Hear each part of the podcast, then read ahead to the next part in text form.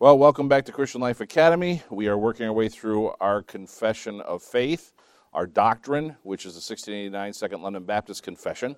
And it starts um, appropriately with chapter 1 is of the Holy Scriptures. And that is because of the fact that every other doctrine that we're going to look at as we go through the confession is based on one basic principle, and that is that it is contained in and explained in the Scripture. So, without believing the Scripture, we can't believe the rest of the doctrine. We have to get this right for us to believe anything else. So, we've been working our way through it, and we are now begun last week uh, with looking at the need for a translation. This is in paragraph 8, and it talks about the uh, paragraph talks about that the Word of God should be available in the vulgar language of the people. And that was uh, vulgar, meant that it was the common language to the people. It was kind of the rudimentary language to the people. It was uh, not Latin, as the Roman Catholic Church had practiced, and it was uh, a language that the people could understand itself. Now, that is kind of ironic when you think about um, that to some extent, because there are obviously a lot of people today who say that uh, we, you know, the King James Version, which was published what year? 1611. This was the common Bible in use at the time of this, our confession's publication. That was considered the vulgar language of the people. So, thee, thou, thy, all that thing, you think, oh, yeah, well, that's how everybody spoke. That's not true. So, if you watch a movie and you base what people said based on a movie, you will see that but that was not common to the people. This was a higher level of English. In fact, adopted by a famous author in most of his works. Who was that? Shakespeare. Shakespeare adopted the language from the King James Bible to use it in his works because it was almost a, a higher level of English than was common. And yet, this was not considered to be a Bible that the people could not understand. It was not considered to be a Bible they couldn't understand. Did they speak with thee and thou? No, they didn't. But they knew what it meant. They knew what it meant. So it was considered a Bible that was printed in the common or vulgar language of the people. And of course, it's not just about the Bible being, the confession doesn't say that it must be printed in English, right? It says in the vulgar language, which means whoever, French, Spanish, Portuguese, you name it, wherever it is, it should be translated into the common language of the people so that the people could read and understand what the Word of God said. This is how they would know what God t- tells them to do and not to do, right? This is how they would know how to behave. This is how they would get their instructions. This is how they would be able to actually search the scriptures and check and make sure that what's being preached to them was right. It was through having it available to themselves. So, as we start to walk through this uh, English translations, let me just back up here for a second. Uh, all right, so we talked about Hebrew and English, different translations today. This was the key thing I just wanted to remind us of, the last point last time before we ended, which is the selection of which English version to use cannot be a personal choice. It can't be. Now you say, well, what do you mean? Branson's going to tell us? Yes, this morning. No, he's not going to. No. The point is, is it must be the version that's as close to God's original inspired word as possible. It's not the version that makes you feel good. It's not the version that's in comic book form. It's the version, there are those, by the way, if you don't know. Anyway, it's the version that's closest as possible to the original inspired autograph that the writer actually wrote. That would be the one you should have. Why? Because it's closest to being accurate. Does it make a difference if Jesus is not the Son of God? It does, and there's English translations that take that out. Is that a big deal? Yeah. How about is it a big deal if God did not create the world in six days? If He used millions of years? There's versions that say that that say that. So, do you think that makes a difference? It makes a big difference.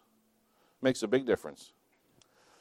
So that's why I'm saying here that it cannot be a personal choice. It must be as close to God's original inspired word as possible. Okay? That's pretty basic. All right. We'll work our way through that. All right, so first of all, we're going to talk about a standard for judging English Bible translation. So we are going to get into very, I mean, today, we're going to talk about the different methods that are used to translate the Word of God from the original into English. We're going to talk about those methods, and there's two different aspects of that. We'll work on that. But let's understand that the standard is defined in the confession, and this is what we should embrace as well. It's very, it's very clear and common sense. By his singular care and providence, kept pure in all ages, are therefore authentic, so as in all controversies of religion, the church is finally to appeal to them. So the idea is, is that God, in his singular, or remember we talked about this, specific care, kept the Word of God pure in all ages. Now, this becomes very problematic if you start to go down the path of a new translation is finally the Word of God. What does that mean? Well, that would then mean that for 2,000 years, the church has not had the Word of God. That's a problem. So, the writers of the confession look, this is. There was only two English versions when they wrote the confession. Two. And they were very close. What were they? Who wants to guess? Now, I'm not talking about we're going to go back to the Wycliffe because it really wasn't around anymore or any of those. What was the two predominant versions that existed at this time? What? King James and Geneva. King James and Geneva. Was there differences? There was. There were slight differences between the two, but they were very close. They wrote this when that's what they had. Are you with me on this? In other words, they understood that God had to keep his word pure in order for it to actually be effective to the church. This is more apropos for us today than it was to them. It's a bigger deal for us, is what I'm saying. Does that make sense? It's a bigger deal for us when we see the, all the different translations that are coming out now. Okay, so certainly there's, there's just no way around this. English Bible translations are a current controversy. There's no question about this. We must appeal to the scriptures themselves through the Holy Spirit. There's not any question that this is an issue today. Now, let me ask you a question. Did you, in the last two and a half years, since January of 2020, you know where I'm going back here, right? January of 2020.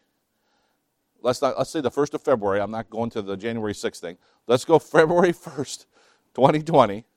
Has there been a time where you got frustrated with the news? Yeah, yeah, right. I mean, you, yeah, this week, you know, right? I mean, but I mean, obviously, you, there is a point that the frustration level on something, whatever it is, the news is just a, it seems like an easy one because everybody's got the same issue with this, right? I've never talked to anybody who has ever had a problem with the news, and I don't care where they are on the political spectrum. They have a problem with the media.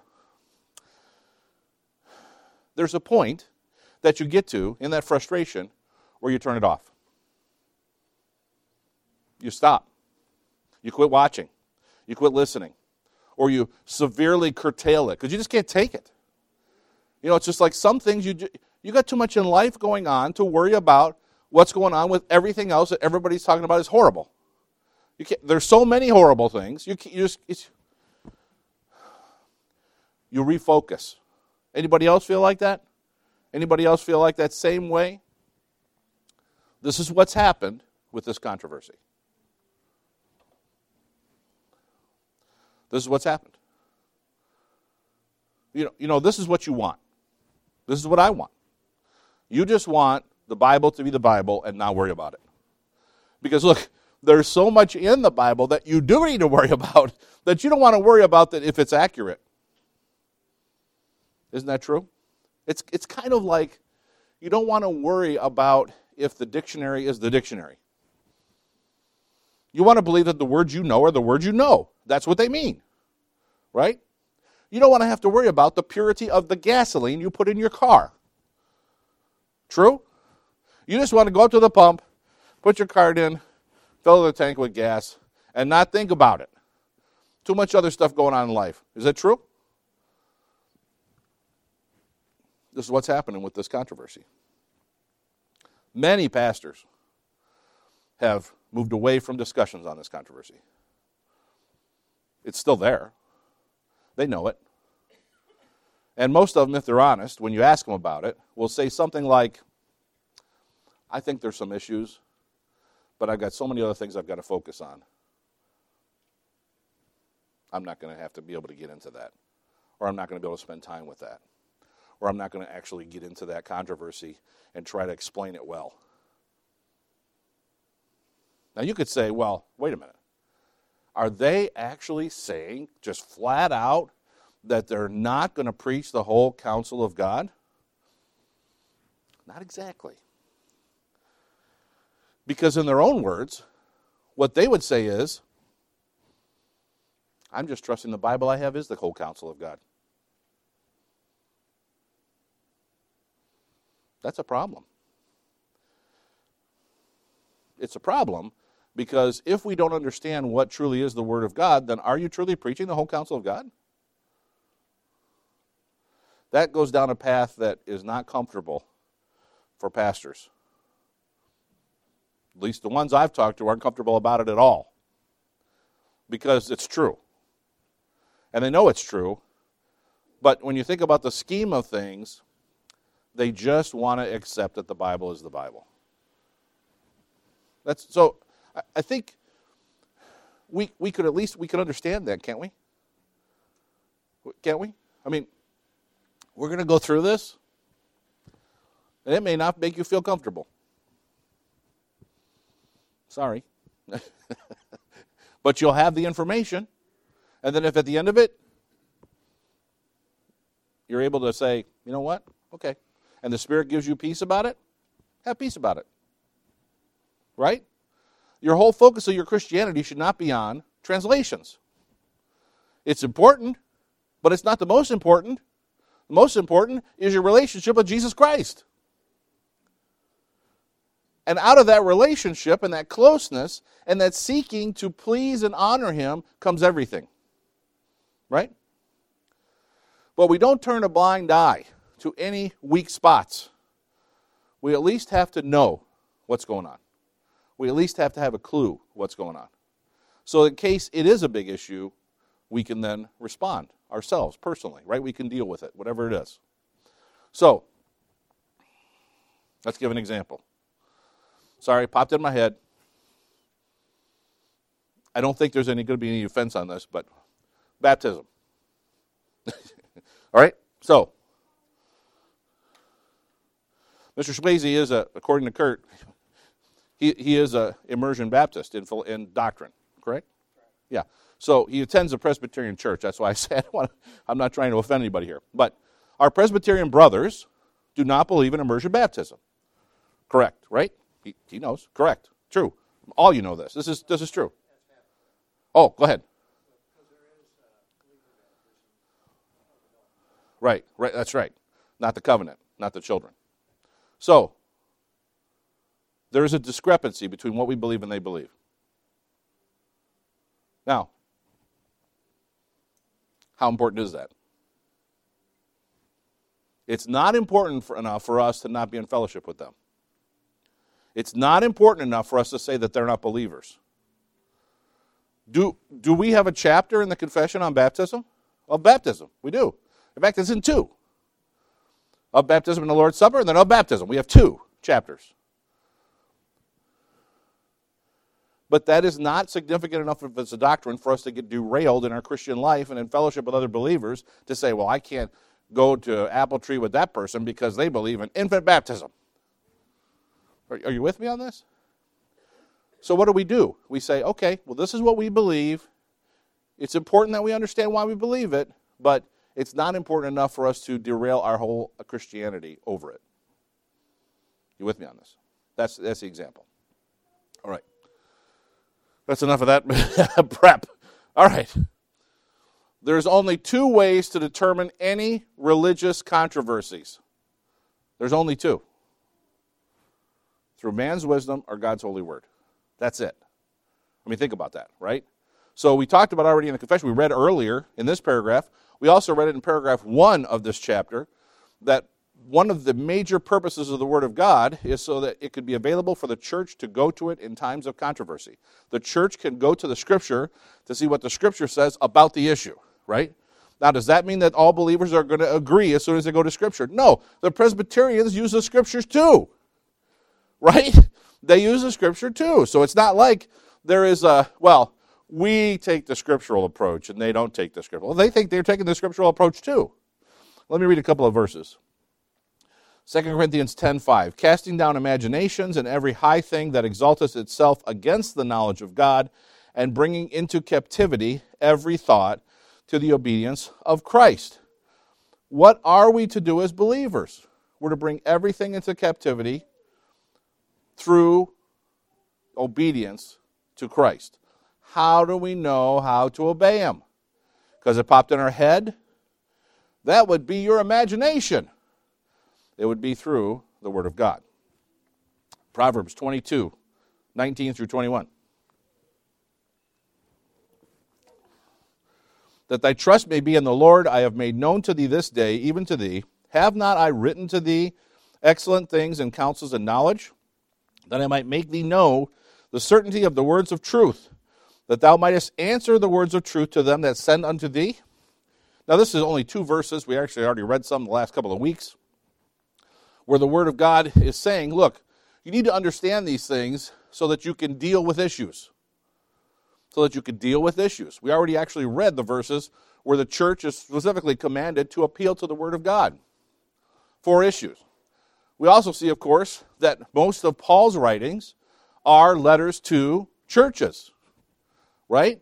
Where he tells them, You're doing good, but most of the rest of the book, we need to do better, right? We need to do better.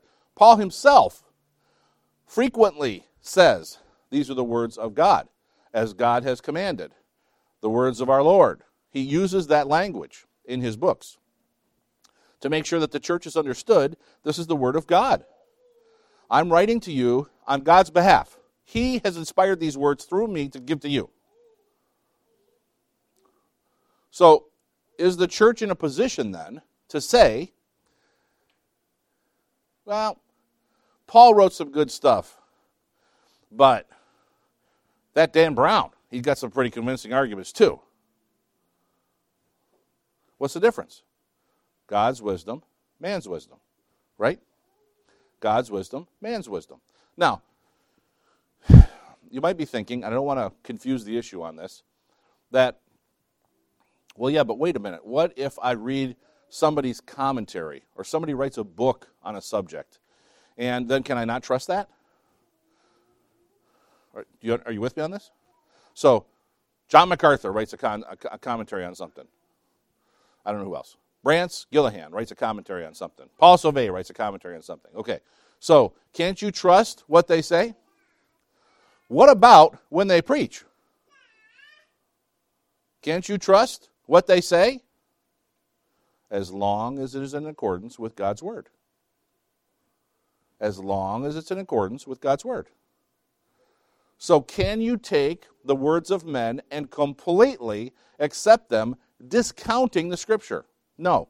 And frankly, the Holy Spirit within you should bring to question issues. Like, you shouldn't feel comfortable about that. You know, when Brant said that we all have to wear Nike tennis shoes if we're believers, there should be a little thing in you that's like, that does not sound right to me. Something feels wrong about that. Right? I think it's supposed to be Puma or something like this. Whatever it is, you're going to have some awkward feeling that this is not right. Why? Because the Spirit within you is actually testifying to you himself. So then you're going to have to look at the Scripture. You're going to have to ask Brant, what, what does it say about Nike? Where is that in the Scripture? And they well, second hesitations as well as first temptations, both of them. Right? So he's going to have to come up with something. So this is be true when you're reading a commentary. Right? Look, here's the way that I got convinced that dispensationalism was completely false. Didn't make any sense. It wasn't right. By reading the book of the guy who, wrote, who actually came up with the idea. Because as I read the book, it was very, this is not right. He's, misinter- he's misquoting the scripture. That's not what that says. Or there was places where he didn't have scripture, right? So it became very clear because the spirit within me was saying, look, this something's wrong here. Hello. Red flag. Came obvious. This is the way we should all be. Sensitive to the spirit. So that when we are taking somebody else's word as explaining what the word of God says, that our spirit tells us this is true. This is true. And then if you say, well, I'm not sure if I trust that I can be sensitive enough to that. Okay, all right. So then what do you do? You do what the Bereans did. What did the Bereans do? They searched the scripture to see what the truth of it was, right? So they were hearing preaching, and then they would search the scriptures to see, is that what the scriptures say? That's what they did. And they're praised for this. They're praised for this. Noble Bereans. That's what they're called, right? That's what we would do. That's what we should do. All right. So when we talk about the standard for judging English Bible, Bible translation, we first of all start by saying where we have to look. But then we talk about two other things that we've already covered in depth. So I just have a couple of bullet points here to remind you what they were. I believe we, it, wasn't, it wasn't last week, it was the week before. First was the doctor, doctrine of verbal plenary inspiration. Now, this is incredibly important to us when we look at the methods that are used to translate Bibles. Okay, are you with me on this? Now, if you're not with me, that's okay because I have some bullet points on the slide that I don't want to try to steal my own thunder on. So let me read those. First of all, verbal plenary. What does it mean? Verbal extends to the actual words. It's the belief that God breathed the actual words that the writers used. Plenary is every word and to all parts. In other words, completely. Verbal plenary inspiration is God inspired every part of the original writings. In fact, it mandates that the translators must focus on the word as the basic unit of translation because it's the basic unit of inspiration. No other understanding or view of inspiration results in the exact and clear message of God through His written word. If He inspired every word, then His intention is that we have every word. Now, this may seem like so basic. You're like, what? is this Christian Life Academy kindergarten version, first grade? What are we in here? No. I want you to think about this because many of the translations today are not based on this. They're based on, instead of a word for word, I can't help stealing my own thunder. This is the way this goes. They're based on thought for thought. So what they would say is, is that God had this thought in this passage, and so now I must translate that and explain in English what his thought was. Are you with me on this? There, that's a difference, isn't it? Look, if God inspired the thought and not every word, then all we need is his original thought. Now, this becomes difficult. Very difficult. Very quickly. How? Have you ever read a passage of Scripture and then read it again later and got something out of it different? Like, for whatever reason, the first reading or an earlier reading gave you a certain understanding or thought of what was being told to you through that passage, but then later, maybe it's even through a message or something, you see something there that you didn't see before. That there is something else in that passage. This becomes a huge problem when the translation is based on thought for thought. Why? because now it's the translator's understanding of the passage that's being translated. So, did he think that the thought that was there was the first thought you read when you read that passage, or was it the second thought you had when you read that passage? You see what I mean? This becomes a big problem. If you don't believe in verbal plenary inspiration, and you believe in thought for thought, that God just inspired the thoughts, and the writers wrote it however they wanted to. Now it takes a great deal of interpretation for the translation. You have to interpret what that meant. and then explain it in English. If you take that thought, God's message is not clear. God's message is only as clear as the translator interpreted it. Could the translator have interpreted it correctly? Of course. Could they have interpreted it wrong? Of course. Why? They're interpreting it. You see the difference between interpreting and translating? Where translating is taking the words and putting them into another language, while interpreting is taking the meaning of a passage and then translating it. Now, this comes across very subtly. It comes across very subtly. Like, our translators seek to understand the message of God to his people and his church as it would have been originally received and seek to explain it in words that the current generation can understand. That sounds pretty nice, right? Except what they're saying is, first of all, God's word was not timeless. It only applied to those who he gave it to. Because it doesn't apply to us. Somebody must translate that after it's interpreted. It must be interpreted so that we understand it today. Now, this leads to all kinds of problems. And it's essentially all has to do with making God's word no longer God's word. So, this is how churches can justify we're going to have a female pastor. Well, that's what he meant back then because that was only for that culture at the time. Or, homosexuality is not a sin, it's fine. Why? Well, at the time, the culture, it was wrong. But that's not how it is today. Right? Have you heard these things? You see churches that do this? Yeah. How? Because they, they actually say God's word is not relevant to us today unless it's properly interpreted. It must be interpreted. Word for word doesn't matter anymore. It's the thought, it's the idea, it's the concept. Now, you know what that means? You can't count on it for anything. Why? Well, because how do I know that your interpretation is the right one and somebody else's interpretation is not the right one? How do you know that? Well, I've been an interpreter longer than that guy's been. really? That's what makes the difference? Well, I prayed about it more than, you know.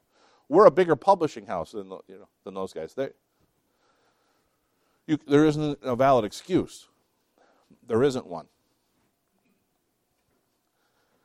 If God inspired every word, He wants us to have every word. Are you with me? Does this make sense? All right. So now here we go standard applied translation philosophy. So we're going to talk about the translation philosophy. We're not going to, so the next thing we'll, we'll get into will be the source material. So that's a biggie. But the translation philosophy, very important. So there's two primary elements needed to translate the Bible. The two primary elements needed to translate the Bible are the translation philosophy and the underlying Greek and Hebrew text. So there's two ways we can mess it up. And that is how we're going to translate it, which we were just talking about, right? We're going to define it, but how you're going to translate it and where it comes from, right? So, you say, well, I've never been in this part of the class before, so I've never heard of this before, and the preachers are preaching about it generally. So I don't know uh, what isn't there just like one Hebrew and Greek? No, there's not. You say, well, does it matter what we translate on? Okay, so if we translated it based on the Quran, you think we'd come up with a different scripture? Yeah, of course we would come up with a different scripture, right? Right? if we translated God's word as being defined by the serpent, would we come up with a different version of what God said? Yeah, Eve did. It's, the serpent told her a different version, didn't he? Did he really say? He questioned it. So the two basic philosophies used in translation of the scriptures, they're not just a degree of difference. They're completely different starting and ending points. All right. So here they are. Formal equivalence and dynamic equivalence. Now, formal equivalence, which you'll see as we work through the slides, sometimes I'm referring to as FE, and dynamic equivalence, sometimes I'm referring to as DE. Formal equivalence is literally, aka, where it's literal. It's word for word, it's form oriented. Dynamic equivalence, aka paraphrase, is thought for thought, it's content oriented. Let's make sure we understand this. Formal equivalence is literal. Dynamic equivalent is paraphrase. Formal equivalence is word for word, like we were just talking about. Dynamic equivalence is thought for thought. Formal equivalence is form oriented. In other words, whatever the form is of the original word, that's what we must translate. We have to try to get that across. Is there an exact translation for every form of the Greek and the Hebrew and the Aramaic? No, there isn't. In those cases, I was just about to go down a path where I'm going to steal my own thunder again. I'll explain it to you later. All right. Dynamic equivalence is content oriented. So, In other words, it's what is the content of this passage trying to say, right? So, formal equivalence is what does it say? How does it say it? That's what we need to do. Dynamic equivalent is well, this is thought for thought, so it's the idea. What's the content of this passage, right? That's the idea. All right. All English translations have been created utilizing one of these two philosophies. One of these two is every English translation. All right. So let's talk about, first of all, FE, or the formal equivalent translation. Well, as I said, this is a literal translation. By the way, the Latin litera is letter. In other words, to the letter. Exact words of the original text, i.e., it's a word for word translations. The translators in an FE philosophy parallel the wording and grammatical structure of the original Hebrew and Greek. What the original text says by how it says it. Now, this is a real temptation for translations today. What do they do? They change the order of the words. Why? So we'll understand it better. Have you seen passages where the order of the words changes the meaning of the words? Absolutely. We're going to look at some. Absolutely where they change the order of the words and it changes the meaning. That's important. So, which one do you want? The order that God inspired it in, or the order that a translator said we should change this and fix it? Careful. Pure FE translators would not rearrange it. FE conforms English translation as much as possible to the original form. In essence, it's biblical English. So you see what the original form, how it says things. Sometimes they sound like they're backwards. Sometimes it sounds like there's, it's like the prepositional phrase is not in the right place. You know what I mean? It'll say of something and then give the thing. It's, it's a different, we get some examples coming, but it's a different way sometimes to see this. This is considered biblical English. It's different. It's not the way we speak. By the way, not true in all languages. Not true in all languages. Some languages use speech much like the Greek. Their speech is closer to the Greek. You can imagine the Greek is closer to the Greek. right? So there are languages that do have, they do put their, I mean, have, has anybody ever, you know, learned a foreign language and they put things in different places like that us? That's one of the hardest things to understand. There's also that masculine feminine thing, which is also difficult on some languages, but they put the stuff, things in different order, right? So you can't say, well, you know, English is the superior, you know, we know how to put the. No. really? God didn't inspire his word in English, did he? Could he have waited? Yeah. Could have. Didn't. Didn't. Is English more common today than Greek? Yep. It is. English is the most common in the world. It is not the one spoken by the most people. Chinese beats us. At any rate, translator's role in a formal equivalent is not interpreting the Bible for the church. It is just to be a translator. So a translator who's translating the Bible in FE, his job is not to interpret it. It is only to translate it. Some Hebrew and Greek have no formal equivalent in English, but the translator is to make a, and here's a quote, serious attempt to retain the form as much as possible. So, if there's not an exact explanation, I mean, an exact equivalent of the way that this is, the translator is to try to make it as close as possible. Does that mean it's exact? No, which is why sometimes you'll hear a pastor say, in the Hebrew, this literally says this. In the Greek, this literally says this. Why? Well, because sometimes we need to hear some of that to understand it. Sometimes that's detrimental because we take that to mean something else, and that actually, in the context of the text, that changes the way that whatever the text is saying. If you break one word out and say, well, the Greek, this literally means this, well, no. You have to look at the context of the, of the text. It matters. Two. The word two. Used it last week. Barb gave me the idea. She said, two. Two. You don't know what I mean when I say two, unless I use it in context. Right? There are two people at this table. I'm talking about the quantity of one, two, correct? We are going to the sanctuary. I'm talking about us going up to the sanctuary, right? So there are words in our own language that you don't understand unless you see them in the context. So we have to be careful about eisegeting a particular word in a passage and saying, well, this word means this. We have to understand it in the context of the passage. And what would be our check against that? Other scripture. Right? Okay, if I think that that actually means this, because wow, this word actually means this too, where else is that in scripture that I can check that against to make sure I'm not misinterpreting? Right? All right, dynamic equivalent, or DE. The dynamic or the idea is the meaning. That's why it's called dynamic equivalent. It's the dynamic, or what's happening, the idea, is the meaning. It's not the words or the grammatical form. It considers the form as a serious barrier to communication. Now, we're, we're gonna, you're going to see some quotes from some of the translator instructions and also the Bible introductions for some different translations today. I'm going to read some to you. But you're going to see that that's where they're at. The idea that if we just use the words in the way that they are in the Greek or the Hebrew, it's actually going to be detrimental for people to understand it.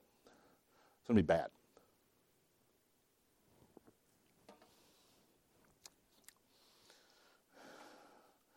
The basic unit of translation for DE is the thought.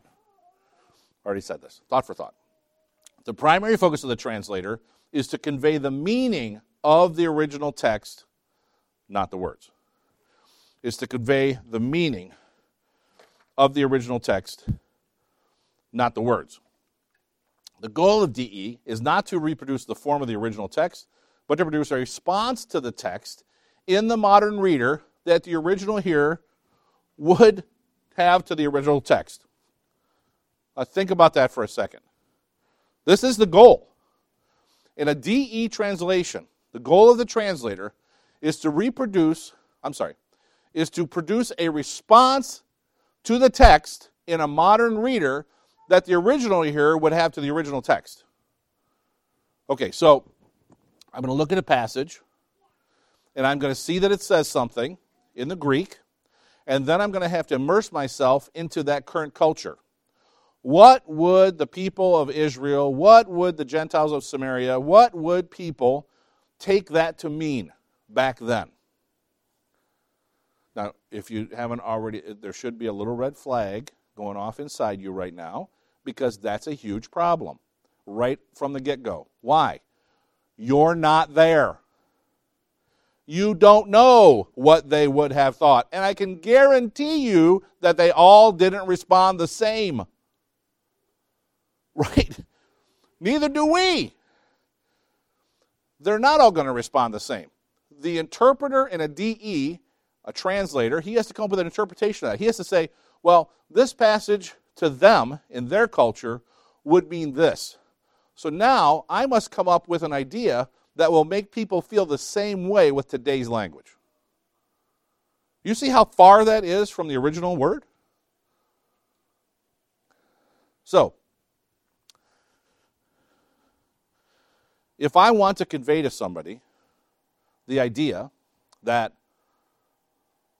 the, let's say, the Romans had in response to Paul's letter to Rome, I must then know my audience, right? And I must come up with how I'm going to get them to respond the same way. Now, let me just ask you a question right off the bat. If I was to say to you, I'm going to quote a verse to you, right? You're going to recognize it from Romans. We talk about it many times over the last year at least. It's going to mean something to you. Submit to the higher powers. Romans 13. Submit to the higher powers. Do you think that means the same thing to you that it meant to the Romans in Rome under Nero while their friends and other members of their body are being tortured to death in the Colosseum, do you think that means the same thing to you as it did to them? I would say that it meant something much scarier and more significant to them than it does to you. Do you think that that means something different to those in China? Yeah. Oh, yeah. Pick a country. It means something different, right? Well, here's the problem we're not the only ones that speak English. We're not the only ones. So, how does an interpreter take what was meant for the Romans and somehow get that thought to us so that we feel the same way? That's difficult. I would say impossible. I would say impossible. That's a few words from the entire Word of God. How do you take every thought in the Scripture and put it in a way that everyone will have the same response as the original listener? I would say it's impossible, that there's no way for you to do it. You can't. If somebody's doing that, could they get it right some of the time? Presumably, yes, right? But would that then be the only thought that was in the original passage? Well, it might be, right? Jesus wept as Jesus wept as Jesus wept. Jesus cried. Okay. If you're the apostles, the disciples, and you're with Christ, and you've seen him do miracles, and then you see him cry over Lazarus. Do you think that would have a different impact on you than it would for us to read Jesus wept?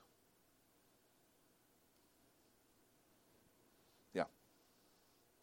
Hard to actually put that into words that would mean the same thing to us. I would say impossible. My opinion is that that would be impossible. But this is the idea of dynamic equivalence. This is the idea of the translators working on a DE translation. Obviously, what that means is the translator's role is to communicate the intent of the writer, the intent of the writer, not the form of the text. To do so, they must decide what the writer meant and put it in their own words. That's, that's what they're doing, basically. The DE method is analysis, transfer, and restructuring. In other words, first they analyze, they interpret the original text. Here's what it meant. So you see right there off the bat, we've got issues, right? How do they know that that's the true, that's the only meaning of the original text? Then they transfer it. They decide the best way to restate the original. And then they restructure it, how to easily communicate the content of the message. So let's move things around so that people are going to get it really easily. They're going to understand it. And you'll see as you consider some of the DE versions that we're going to look at over the next couple of weeks, some of them actually do a better job of that than others. Some are disjointed and kind of awkward, and some, it's like reading a book. And that's what they wanted. All right. So here's today's English version, or the TEV. Here's what they say, here's what the preface says. The primary concern of the translators has been to provide a faithful translation of the meaning, you see the words here? Of the meaning of the Hebrew, Aramaic, and Greek text. This, that's the first sentence tells you this is a dynamic equivalent translation. Their first task was to understand correctly the message, the meaning of the original. Okay, pause. Here's the method analyze, transfer, restructure. So, what are they going to lay out here? Their first task was to understand correctly the meaning of the original. Analyze. After ascertaining the accurate, as accurately as possible the meaning of the original, the translator's next task was to express the meaning in a manner and form easily understood by the readers. They're describing the DE process. Every effort has been made to use language that is natural, clear, simple, and unambiguous. Consequently, there has been no attempt to reproduce in English the parts of speech, sentence structure, word order, and grammatical devices of the original language.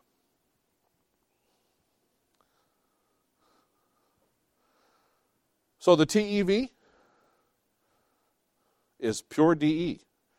It is what they think that God's word meant to the original listener. And trying to tell you in a way that will make you feel the same way today. The NIV Translator's Manual. This is the translator manual to those who are actually translating the NIV. The translators will seek to communicate to their readers what the inspired word was intended by God to communicate to those who read or heard it as originally given, no more and no less. They will approach a passage with this question What was the writer saying in his language to the people of his day? Then will he will they will then say, How do we express the same meaning in our language today? Sometimes equivalent words and the same sentence structure will be suffice, at other times they will prove inadequate. The translators then will not be tied to words, but to meaning. DE. The NIV is DE as a dynamic equivalent. You understand what they're saying here? They're saying, let me, let me back up, tie these two things together for you.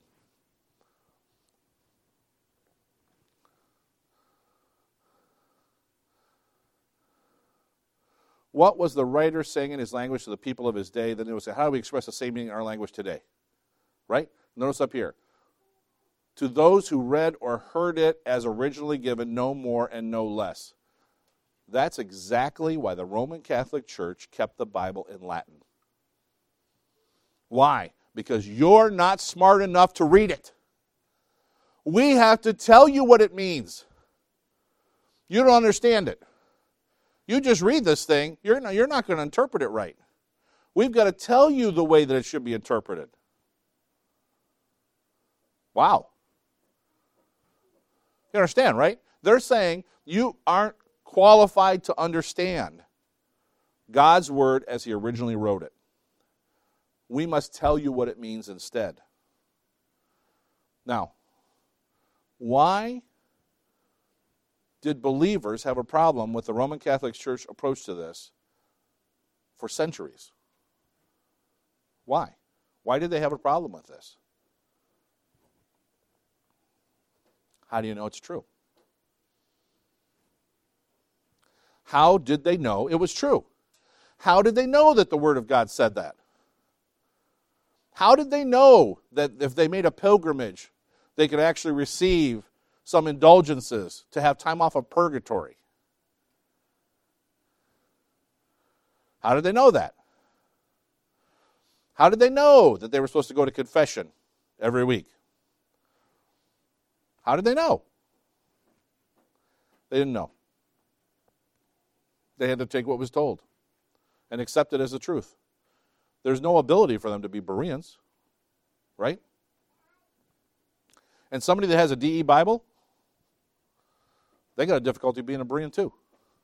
All they can really do is check against what the translator said in another passage. They don't have the ability to check it against what the original was.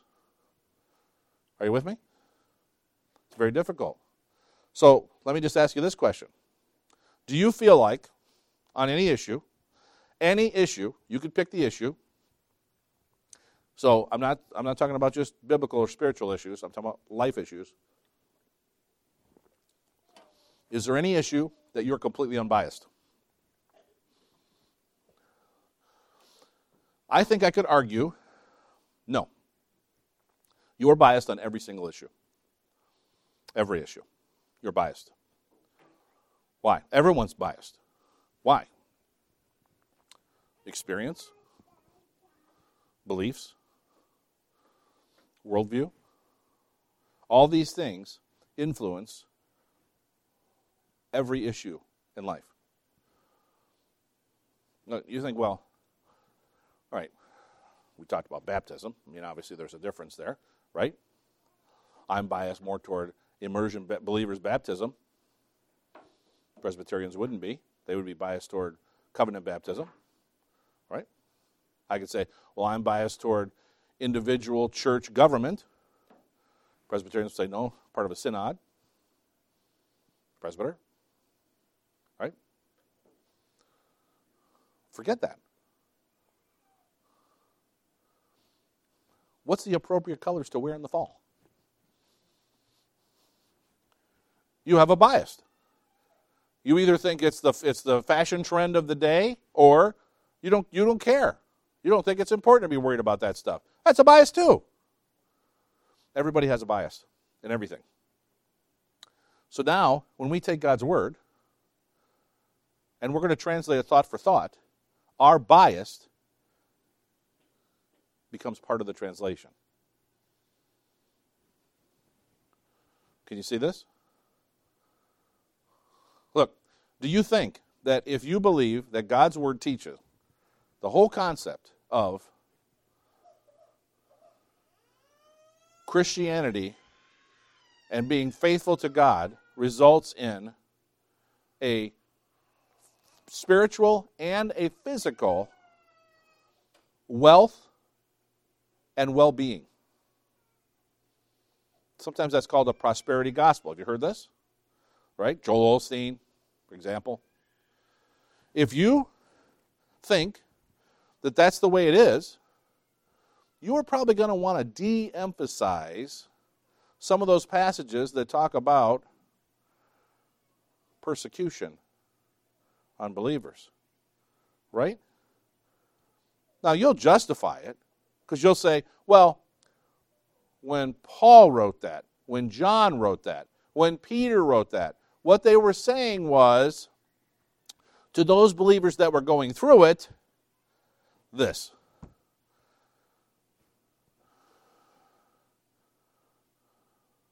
But you're going to you're going to uh, naturally translate those things according to your bias. It's very difficult for you to even think through an issue without your bias.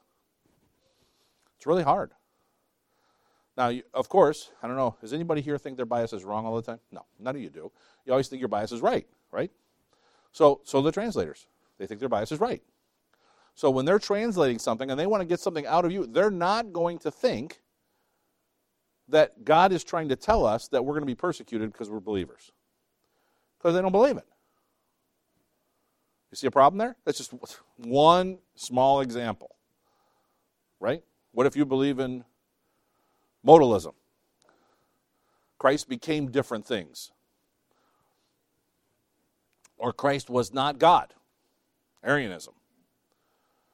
He was created by God, was the Son of God, but not God. Do you think an Arian translating the scriptures might make some changes? Yes, in fact, he did. Origen is his name, and we're going to talk about him.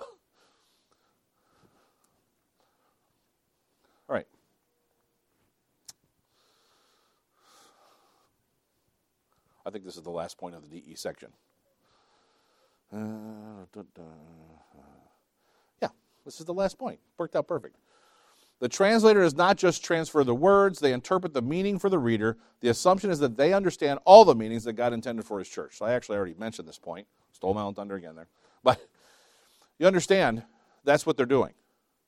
They're assuming that they understand exactly what God's meaning was for his church based on what they believe and understand that to mean at the time of the original writing.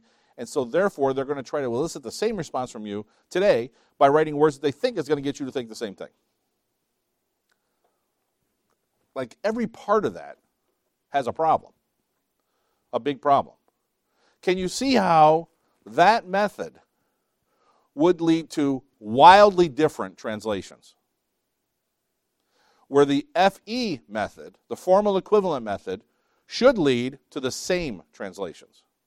I mean, if our focus is every jot and tittle is going to be correct according to the original, to the translation, as close as we can possibly get it, that's going to pretty much be the same all the time. Only a few variations. But if it's dynamic equivalent, those translations can be wildly different because it's up to the interpreter. The translator is interpreting the scripture. All right. Next week, we will apply the verbal inspiration and translation policy and see how they both interact together. Yes, ma'am. I think there's a real lesson today in interpretation. For instance, at the beginning of class, one of the things on the board on the screen said, there is only two ways to do something. That's a grammatical error. It should be there are two ways. However, if I brought that to your attention, somebody may criticize you, someone will say, she thinks he shouldn't teach this class because he has bad grades. And that's not what I mean at all. You Right. Make a simple error in your typing or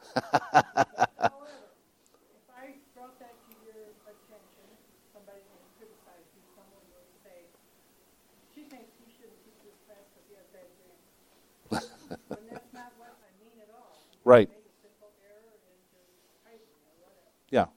And I think we need to be careful when we're talking to each other to not try to interpret the thoughts of what people are saying. If they say something that you think is not quite right, bring it out. Don't don't hide it and think and hold that against them because maybe you disagree and you're thinking they meant one thing when they meant something entirely different. Absolutely. There is, I, I can't even quantify the number, a percentage of problems that happen in the local church based on somebody misinterpreting what somebody else meant. Somebody says something, they think they meant something. Somebody gives them a look, they think they meant. Somebody doesn't say something, they think that meant something. And instead of doing exactly what you just suggested, going to that other brother or sister and saying, I wanted to ask what you meant by this because I kind of felt like this. And clearing the air, they just get offended, which eventually leads to problems. That's not who we're supposed to be. We're supposed to be loving each other. And of course, it doesn't just, I mean, you're correct, 100% correct, Bev. It doesn't just happen here. I mean, this happens everywhere, right? Whether it's at work or whether it's with your neighbor or whether it's with your family member or whatever it is, people take things the wrong way because they don't pay attention to what people said. And if they did pay attention to what people said and they got offended, they don't go to the person and say, that kind of hurt my feelings because I felt like you. And then they, that person has a chance to say, well, I'm sorry, I didn't mean it that way. Which is, by the way, most of the time what happens. Somebody says, I didn't intend that. I didn't, I didn't, they didn't mean that. Sometimes they do, but many times they don't. Thank you, Bev. That's a good point and a good reminder for us. Let's close in a word of prayer.